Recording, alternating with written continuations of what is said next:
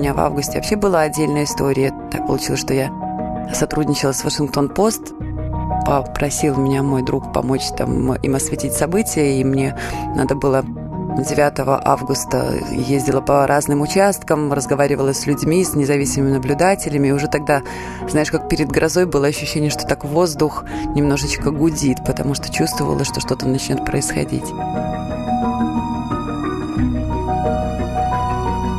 С Анастасией Шпаковской, солисткой группы «Нака» и актрисой театра имени Горького в Минске мы познакомились в сентябре 2020 года. Она только что приехала из Беларуси. Приехала потому, что стала получать угрозы, в том числе и в адрес своих детей. И потом, соответственно, когда началась вот эта бойня, я должна была ездить по самым горячим точкам, общаться с людьми пострадавшими, там, Окрестина, Астелла, все вот эти вот боевые места, и я морально не была готова к тому, что мне так а, много и близко придется узнать. Меня зовут Полина Бродик, и это мой авторский подкаст «Пашпорт. Белорусы вне Беларуси». Самое жуткое там, 10 или 11 августа это Окрестина. Это, ну, то, после чего я очень долго восстанавливалась, и не могу сказать, что до сих пор восстановилась. Вой людей, которых избивают э, за оградой тюрьмы, и вой матерей перед оградой, и вот эта вот вся дичь, она, мне кажется, несовместима просто с человеческой жизнью. Я думаю, что после такого э, вернуться в нормальное русло и начать жить, как будто ни в чем не бывало, невозможно. Общение с людьми, которых закидывали светошумовыми гранатами, общение э, с медиком, который там перевязывал раны, описывал мне в подробностях, э, что это поражение не просто светошумовых гранат, что они явно чем-то были еще внутри э, наполнены эти гранаты. Даже общение с пострадавшими физически людьми там в результатах этих разгонов это ничто по сравнению с тем, что вот было тогда в этом вечереющем Минске на Окрестина вот эти вои, стоны и эти женщины, бросающиеся под автомобиль автозаки, это ни с чем не сравнимо. Это такого уровня боль и такого уровня вопиющая несправедливость, как бы вообще это ну, нелепо не звучало, а когда, может быть, военное время, когда идет война, все это немножечко становится так чуть-чуть обыденнее, что ли, но когда мы, свободные люди в свободной стране, просто пошли проголосовали за человека, которого мы видим своим президентом, и делать с людьми такое, это какой-то высшей степени несправедливость, и самое жуткое – это твоя беспомощность в этом, когда ты стоишь и понимаешь, что ты не в состоянии ни на что повлиять и никак это изменить. Ты стоишь и понимаешь, что ты готов орать от того, чтобы это прекратить, но ты не можешь ничего сделать не можешь ничего сделать. А ты ведаешь, хлопчик, что будет далей, Калі дрэвы сагнуцца галінамі. Калі з намаляваных тваіх караблёў фарбы знікнуць чырвоным з рабінамі. А ты ведаеш родны наперадзе шлях на пошук багаты і роздумы. и что твой некрануты пакуль белый стяг будзе блытацца паміж нябёс і труны. Трывай трывай грай грай трывай трывай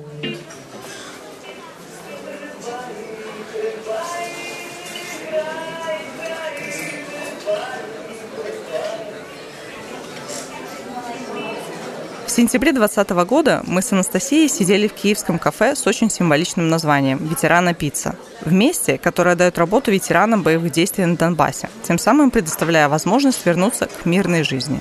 А, все, да, точно, там мы познакомились. Но тогда а, мои ощущения были совершенно иными, не такими, как сейчас. На встрече присутствовали представители белорусской диаспоры в Украине. Мы обсуждали необходимость оказания помощи белорусским беженцам, которые только начали убегать из Беларуси. Уже тогда мы знали, что назревает проблема, но мы даже не подозревали о ее масштабах и о том, какую существенную часть нашей жизни займет эта работа. Но обо всем по порядку. Вернемся к концу июня. Началось все с, ну, наверное, первая самая яркая организация «Культ протест движения», с нашего первого видеообращения. И как бы это был такой первый робкий шаг для прощупывания, в принципе, аудитории и востребованности вот такого плана видеообращений для того, чтобы люди объединялись. Анастасия Шпаковская – актриса и музыкант. Я живу в Беларуси. В нашей стране беда. Нам угрожают, нас бьют, преследуют и сажают только за то, что мы хотим сделать свой выбор. Наши кандидаты в тюрьме. Мы требуем освободить всех политических заключенных. Мы не хотим войны. Мы хотим мира и честных и свободных выборов. В общем, ничего нового. Два ролика с участием белорусских актеров, музыкантов, режиссеров, литераторов и журналистов которые выражали свое несогласие с происходящим, а именно задержанием главного оппозиционного кандидата на выборах Виктора Бабарика и его сына Эдуарда. И был очень-очень большой резонанс у этого видео. И когда ты видишь такой отклик, то ты э, понимаешь, зачем это нужно продолжать делать. Когда я собирала подписи за Бабарика, и просто даже когда со столиками стояла на улице, когда ко мне подходили совершенно а, незнакомые люди, причем разных возрастов, разных социальных групп, и говорили, уберите Лукашенко, уберите, что нужно сделать, где нужно подписать, чтобы он ушел. И это было так много, так ярко, что я понимала, что много людей против. Но что ты стоишь на улице с папочкой и бумажками, и к тебе подходят и говорят так, как будто ты реально в силах что-то изменить, где-то что-то подписать, и он куда-нибудь исчезнет. Это было очень мощное впечатление, и когда, конечно, Виктора Дмитриевича посадили, я поняла, как много людей почувствовали себя обманутыми уже тогда. Потом уже, соответственно, все наши эти жуткие события. А ты ведаешь смелый, что матшины сны Посевели навокал бярозами І што шодырыя слёзы апошыняй вясны хутка знікнуць блакітнымі росамі. А ты ведаеш горады, што ў гэтай гульне ні сваіх больш не будзе не ворагаў. І што тонкая повесь ад цябе да мяне нам абыдзецца занадта дорага. Трывай, трывай, грай, грай, трывай, трывай. У меня 24 числа должно было быть открытие сезона в театре в Горьковском, в котором я больше 20 лет проработала, и я стала связываться с коллегами после всего вот того увиденного и говорить, как мы сейчас придем в театр, послушаем планы министра культуры на следующий год и будем веселить людей, как будто ни в чем не бывало, как, ну, то есть как это может быть. И договорились мы там с моими коллегами записать видеообращение как бы от горьковцев, там началась еще какая-то волна, что вы себе позволяете, служители государственного театра. Вот. Но в итоге закончилось все тем, что я перед сбором трупы собрала своих коллег, сказала, ребята, я не знаю, как вы, но я не представляю, как в таких обстоятельствах можно играть спектакль. Ну, там мнения разделились, кто-то говорил, что ну, у нас есть там серьезные спектакли, которые можно играть в таких обстоятельствах. Я пыталась им там с дергающимся своим глазом э, объяснить, что вы не представляете, что происходит в городе, вы не видели людей изнасилованных, которые вышли из Окрестина, вы вообще не представляете, какие серьезные спектакли. То есть мы находились на настолько разном уровне информационного погружения в события, что закончилось тем, что я одна пошла и написала заявление об уходе, потому что э, с формулировкой, что невозможно работать в государственной структуре, когда государство дает преступные приказы против собственного народа. 2020 год был не первым протестным годом для Анастасии Шпаковской. Уже без малого десятилетия она выражает в своем творчестве и своим творчеством несогласие с ситуацией в Беларуси. Когда записываешь протестную песню, видишь, какая реакция, как много людей подключаются и дышат с тобой вот такой музыкой вместе. Когда организовываешь какие-то акции, ты ощущаешь, насколько это важно, нужно, и тебя это, безусловно, вдохновляет. Но десятилетия назад у нас ничего не получилось. Мы помним, как трагично все закончилось. После жестокого задержания более 800 человек в ночь после выборов и непродолжительных молчаливых акций произошел взрыв в Минском метро – и потом на десятилетие все вернулось к статусу кво. И вот в 20-м произошел новый взрыв, но уже совершенно другого плана. Люди наконец проснулись, встали на ноги и пошли. Я помню, как Мой папа, он э, очень против режима, и, но все время говорил, что вы делаете, у вас ничего не получится, куда вы лезете, зачем вы это все бередите. И мы приехали с мужем после очередного воскресного марша с шампанским к моим родителям, говорим, все, мы победили, сто процентов победили. Мой папа такой, что, куда, не смеши. И на следующий воскресный марш мы взяли папу с собой, и мы пробирались через эту многостотысячную толпу, и я смотрю, что папу не вижу, папа где-то отстал, Потом смотрю, папа стоит у столба, и у него вот так вот слезы льются. То есть он настолько не верил в то, что белорусы могут так массово проснуться. И, конечно, это был один из самых ярких моментов, в принципе, моей, моей деятельности, моей революции, моей надежды, веры в нашу победу. А потом, ну, видишь, понятно, что те люди, которые звонили, которые пытались угрожать мне, там, моим детям, они ждали того, что я уеду, потому что, ну, как-то, видимо, следили пристально за тем, что я делаю. Я не могла в этой ситуации поступить по-другому. И остаться, рискуя самыми дорогими для меня людьми, ну, это явно не мой выбор был бы. Поэтому я стараюсь философски относиться к этому и воспринимать это как данность и как необходимые переживания и необходимые такие мытарства перед нашей победой.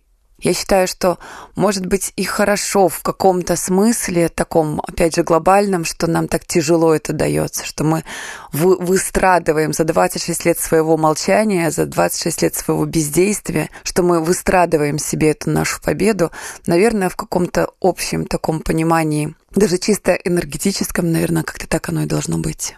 Знаешь, я недавно разговаривала с одним беженцем уже, по сути, который тоже переехал сюда, в Украину, он говорил о том, что украинцы спросили, почему, как вы думаете, революция не состоялась. И, ну, он начал размышлять, конечно, эту тему, и на вопрос, почему, собственно, не было никаких более а, уверенных действий со стороны протестующих, он сказал, что, ну, наверное, у белорусов нет гена насилия. Это такая интересная фраза. А действительно, ведь протестующие практически не пытались применять каких-то жестких методов, не шли в бой открыто, но ведь при этом люди, которые их избивали, это тоже белорусы. Как так получилось, что одни настолько мирно пытаются отстаивать свои интересы, а вторые готовы идти на убийство? Как это объяснить вообще? Ну, на мой взгляд, что касается всего силового вектора, здесь все прозрачно и понятно. Это люди, которых десятилетиями а, на эту ситуацию воспитывали. Это люди, в которых а, взращивали агрессию, а, взращивали негатив против тех, кто выступает против режима. То есть эти люди, которые заводятся с полуоборота. Я не думаю, что там их при августовских событиях особенно сильно надо было еще как-то настраивать. У них была команда ФАС, делайте, что хотите, и все, они были к этому готовы. Если бы у Лукашенко а, не было такой силовой поддержки, а понятно, что силовая поддержка поддерживается не только а, ясным солнышком рядом, а еще тем, что туда нормально вливаются деньги. Если бы не было финансирования, то я уверена, что уже ничего бы из, из этого не осталось, карточного домика. Вообще, в принципе, люди, которые прижились в этой системе, в любом случае, наверное, испытывают дискомфорт э, в плане ее изменения. То есть люди, какие-то чиновники, которые там где-то прикорытно питаются за счет всего вот этого вот безобразия, они логично не заинтересованы в смене этого режима, потому что они понимают, что вряд ли они уже будут где-то питаться у какого-то корыта и понимают, что они теряют и свою статусность, и свои там работы, не знаю, жилье и, и все остальное там за счет чего они служат. И, естественно, у них агрессия, естественно, они не хотят терять эти бонусы, они понимают, что они при системе. Я сижу, слушаю сейчас Анастасию Шпаковскую и ловлю себя на мысли, что в голове моей звучит песня «Вам» на слова Владимира Никляева, которую она записала с другими белорусскими музыкантами осенью 2020 года. Вам, кто целуется с мразью в засос, царских дворцах ли, в палатах ли князи Стать человеками не удалось, но удалось человеческой мразью. Вопрос в том, что это просто фатальное меньшинство. И если до этого было понятно, что, ну да, есть как бы люди адекватные, которые понимают, что этот режим не для них, которые понимают, что так жить в принципе нельзя в такой диктатуре, в таких рамках, но не было понимания, сколько нас. А ситуация 2020 года показала всем, как нас много. И несмотря на то, что людей добрых, светлых так много, мы не смогли противостоять злу, потому что мы совершенно другими средствами пытались достичь своей цели. То есть у нас в вооружении была любовь, правда, сердечки, кулачки, пальчики. Все то, что, в принципе, если судить здраво и анализировать вообще какой-то исторический опыт революций, не побеждала никогда. Но была надежда, что мы создаем прецедент, что мы сделаем что-то такое, что действительно, сложив пальцы сердечком, мы победим диктатуру 26 лет. Это не так. И сейчас нужно понимать точно, что это так не работает.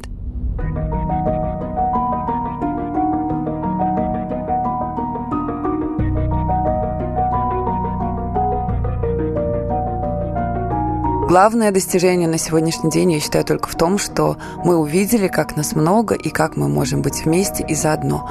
Но о, против гранат, водометов, огнестрельного оружия, которое применяли относительно безоружных мирных белорусов, к сожалению, э, этим не победить.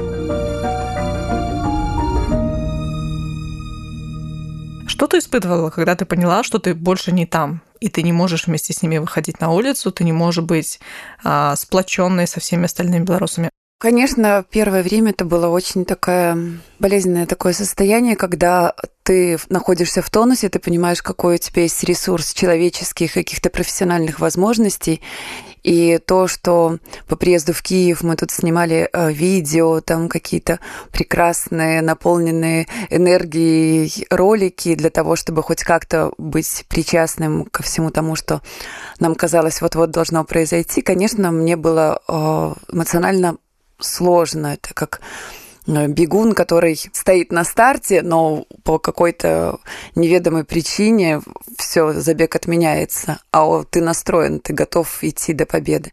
Я часто рассказываю о том, что первых два месяца по приезду в Киев я даже не распаковывала сумку, потому что была уверена, что вот-вот мы вернемся в свободную Беларусь. И были такие позитивные иллюзии относительно того, как будут развиваться события у нас э, в Беларуси. И, конечно, любая встреча в период, наверное, вот с конца августа, как мы переехали, и заканчивая где-то концом октября, была наполнена такой порцией свежих, бодрящих иллюзий, что вот-вот я могу сделать еще что-то для того, чтобы мы быстро победили.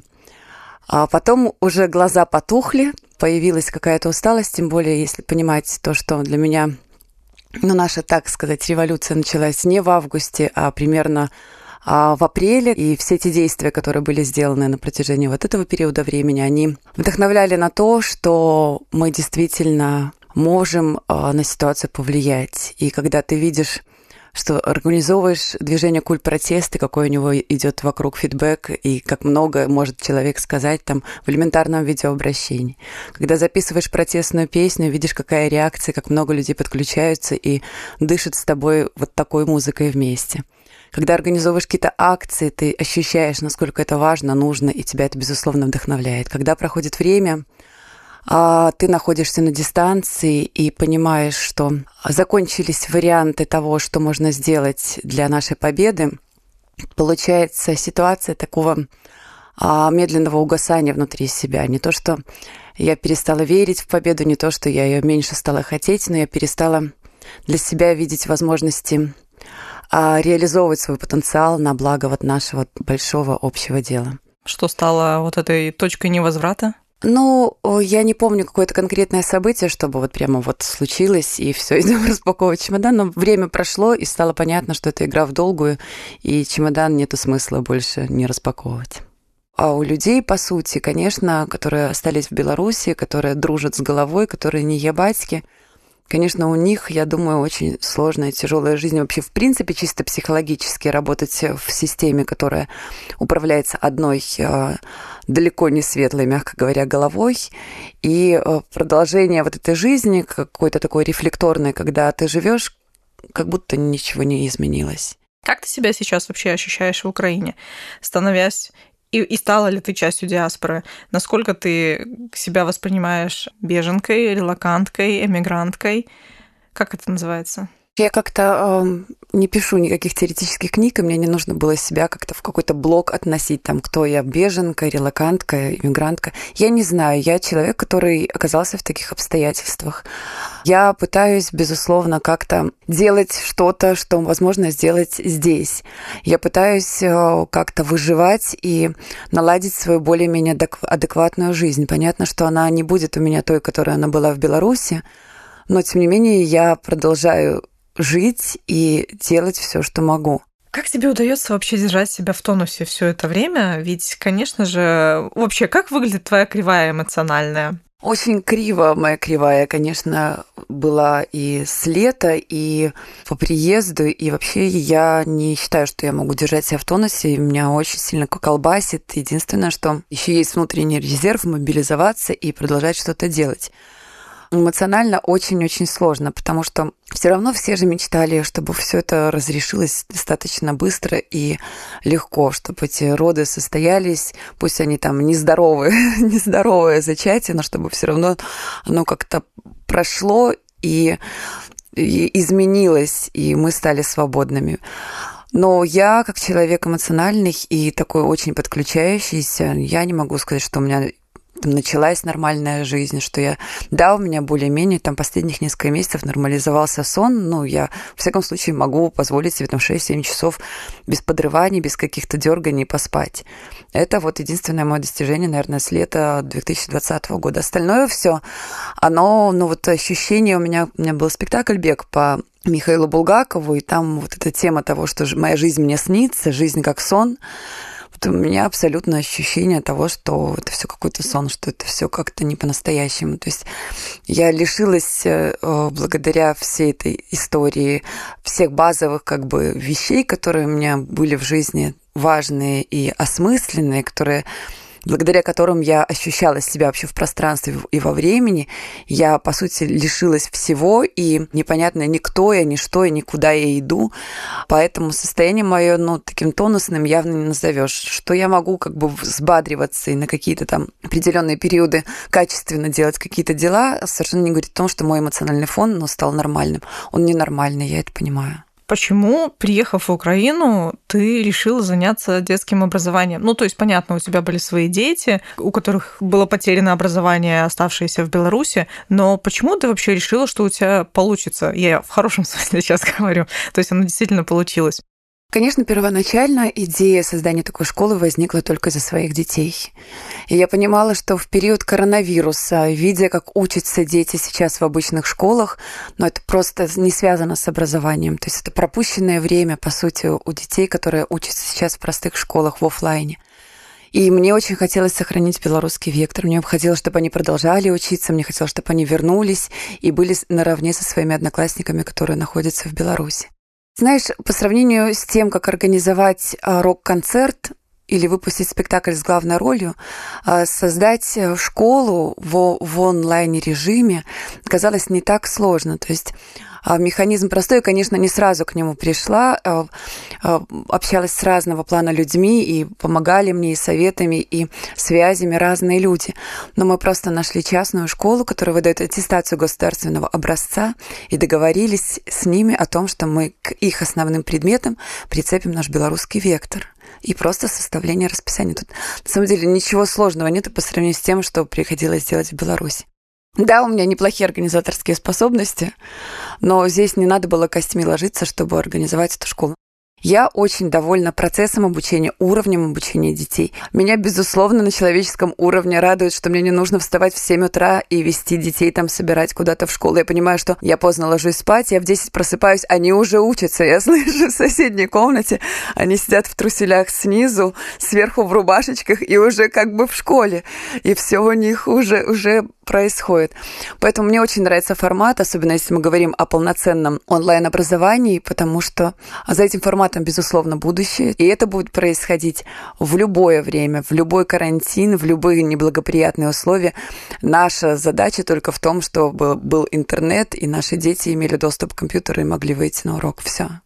Однако, как мы знаем, процесс не был безоблачным. Помимо положительных отзывов, ты столкнулась и с откровенной травлей. Даже непонятно за что. За то, что я сказала, что в нашей школе будет изучаться русский язык и русская литература – рукой Кремля, я стала там путинским дочкой и внучкой. То есть я наслышалась столько такого, а у меня мотивация эти предметы преподавать нашим детям хотя бы элементарно в том, что если наши дети вернутся в Беларусь, им надо будет изучать русский язык и литературу все равно дальше. Не произойдет такой революции, что у нас все забудут русский язык.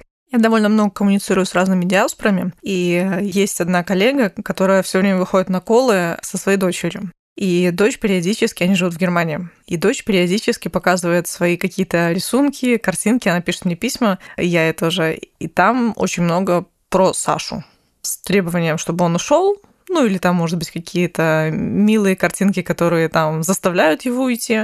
И она все время про это говорит тоже. И говорит, что у нее сердце бело-красно-белое. То есть даже дети, которые живут настолько далеко и никогда не были связаны с этими событиями ужасными, они действительно понимают, что происходит. А ей-то лет 8 максимум, может быть, меньше. Меньше, скорее всего. Они осознают, что что-то происходит нехорошее. Они, конечно, бессильны, но они хотели бы на это повлиять. Как это переживали твои дети? Я старалась максимально дистанцировать э, детей от э, болезненности ситуации. Я понимаю, что ни один ребенок в Беларуси не должен пострадать ни морально, ни физически, пока взрослые решают свои дела. Это вообще не детская история, и поэтому я своим детям, уезжая, приезжая там с каких-то встреч, репортажей, разговоров, записей, я рассказывала им о том, что происходит. Они, безусловно, в курсе но я убирала из этого эмоциональную окраску. То есть я не создавала ощущение у них, что опасность прямо у них на пороге. Пыталась их дистанцировать от этого, и наш даже уезд э, в Украину я им преподнесла. Они понимали, что ситуация, что лучше уехать. Но я сказала, что это у нас будет как отпуск что мы едем в другой город, а, потому что они понимали, что они там без папы на непонятное время, непонятно куда, по сути, мы едем, а, непонятно насколько.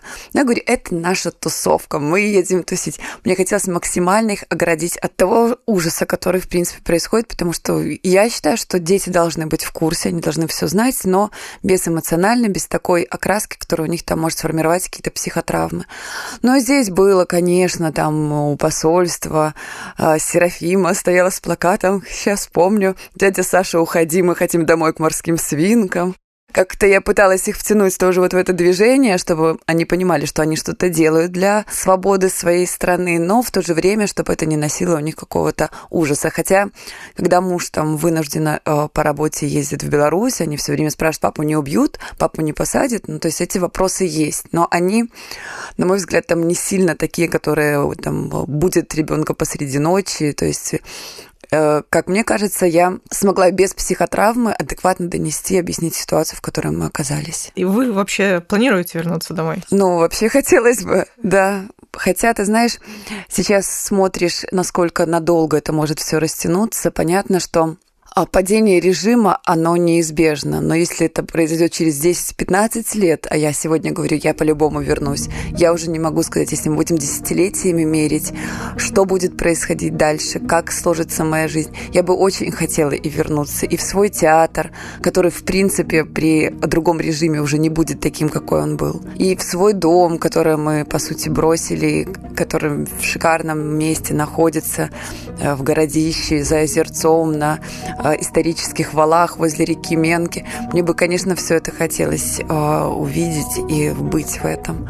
Но если нам нужно до победы десятилетия, то я оставляю какие-то вероятности того, что, возможно, у меня уже не получится вернуться.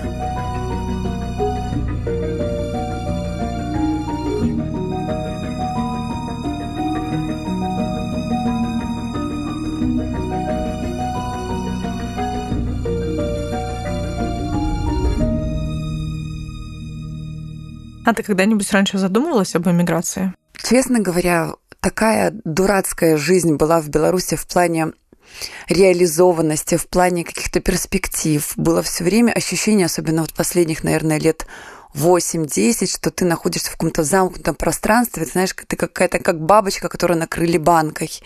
То есть я э, достигла в, в своем творчестве какого-то такого уровня определенного, когда я понимала, что я не знаю, что делать дальше. Не ясны ни перспективы, непонятно, а, куда что идет. То есть ты находишься в вакууме, который настолько болезнен для человека действенного и творческого, что мысли о том, чтобы свалить, у меня были. И попыток как таковых не было, но мысли о том, что так невыносимо жить, выживать. И ты понимаешь, что касается театра, на каком уровне определенном это все происходит, хотя Горьковский театр один из самых лучших у нас в Беларуси, и понятно, что есть определенный уровень статусности априори у этого театра, но уровень постановок, которые происходили в последнее время, уровень того, что как бы мы же работаем в государственной структуре, и планы наши рассказывают нам сверху, что нам можно ставить, что нельзя. Уровень вот этого совковости, он зашкаливал, когда у тебя уже ну, больше 20 лет сценической жизни, и ты понимаешь, что прошел уже детский азарт, когда ну вот классно, что я там в спектакле работаю, о, еще роли, еще роли.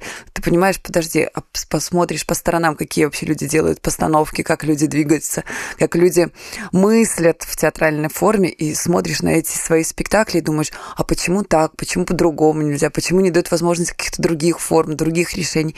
В общем, застывшая в совке и это настолько чувствовалось в последние годы, что мысли об эмиграции, конечно, посещали голову мою. Но не было опять возможности, не было понимания, куда, а что. Сорваться без каких-то конкретных предложений, но это тоже как-то странно. С семьей, с детьми поехать в никуда, просто из вакуума вырваться. Но не, не хватило какой-то такой смелости. Пытаешься ли ты себя творчески реализовать в Украине? Ну, ты снимала сейчас клип, я так понимаю, в Украине же. Да, да. да. И, ну, безусловно, здесь тоже существует большое количество театров. Понятно, что в период локдауна и карантина все это осложнено, но если речь будет идти все-таки о годах, а не о нескольких месяцах нахождения на чужбине, будешь ли ты пытаться здесь, может быть, что-то свое создавать, либо встроиться уже в существующую систему? И как тебе вообще кажется, насколько здесь больше возможностей? Конечно, здесь возможностей колоссально больше просто ощущение, что глоток воздуха. Я понимаю, что сейчас нахожусь на таком уровне, что пойти в репертуарный театр, а, который, безусловно, будет играть э, спектакли не белорусского репертуара, очень мне сейчас психологически сложно. У меня была вот постановка в Вильнюсском театре которая касалась событий в Беларуси. И я очень рада, что меня пригласили туда, и у меня была возможность там в новой для меня театральной форме театра «Вербатим» рассказать про то, что происходит в Беларуси сейчас. Сейчас репетирую спектакль тоже с белорусским нашим э, режиссером по роману Саши Филипенко «Бывший сын» которая тоже так или иначе касается событий в Беларуси. То есть театральный формат приглашенного артиста меня сейчас интересует только вот если это будет актуальная для меня тема. Прийти и играть сейчас что-то вот другое и находиться вне свободных рамках, ездить по расписанию утро-вечер. То есть это совершенно для меня сейчас невыносимо было бы. Вообще я не исключаю возможности, что я могу пойти в какой-то театр потом в будущем. Но мне, честно говоря, не очень бы уже этого и хотелось. Мне бы хотелось сделать что-то свое.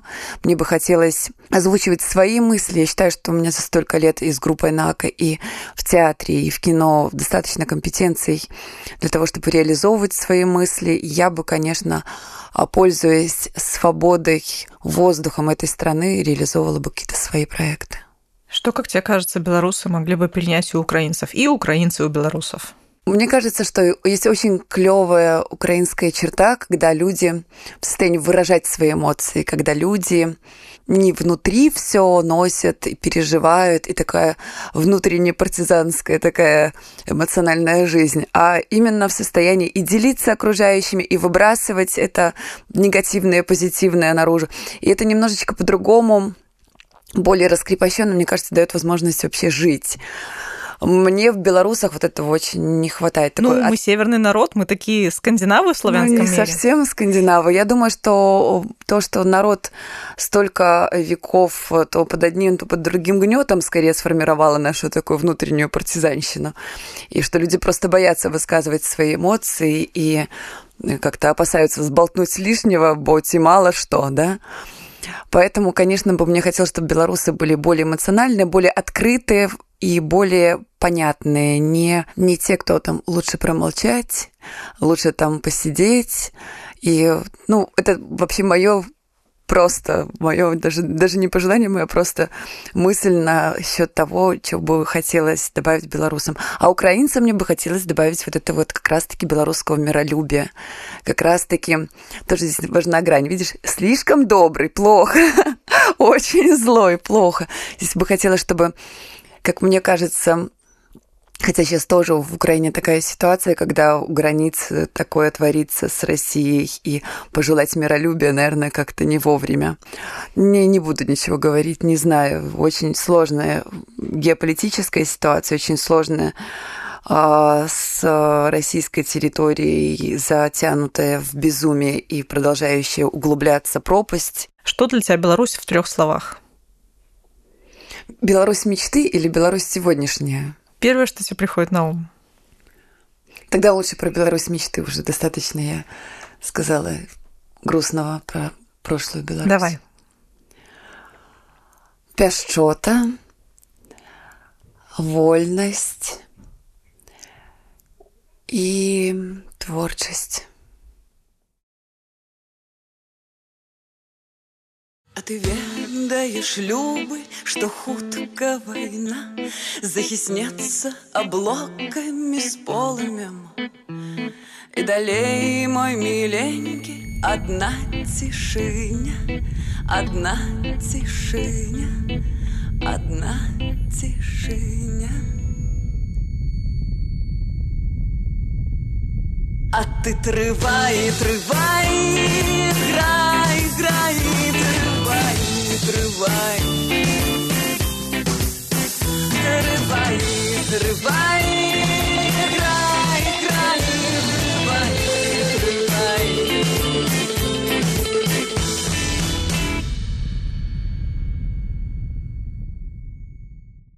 Это был первый выпуск подкаста «Пашпорт. Белорусы вне Беларуси» и я его ведущая Полина Бродик. В гостях у меня была белорусская певица и актриса Анастасия Шпаковская.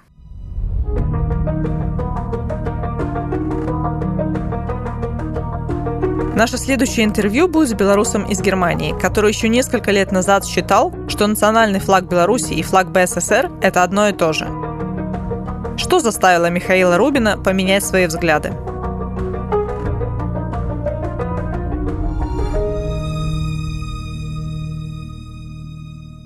Этот подкаст создан при содействии Фонда поддержки креативного контента.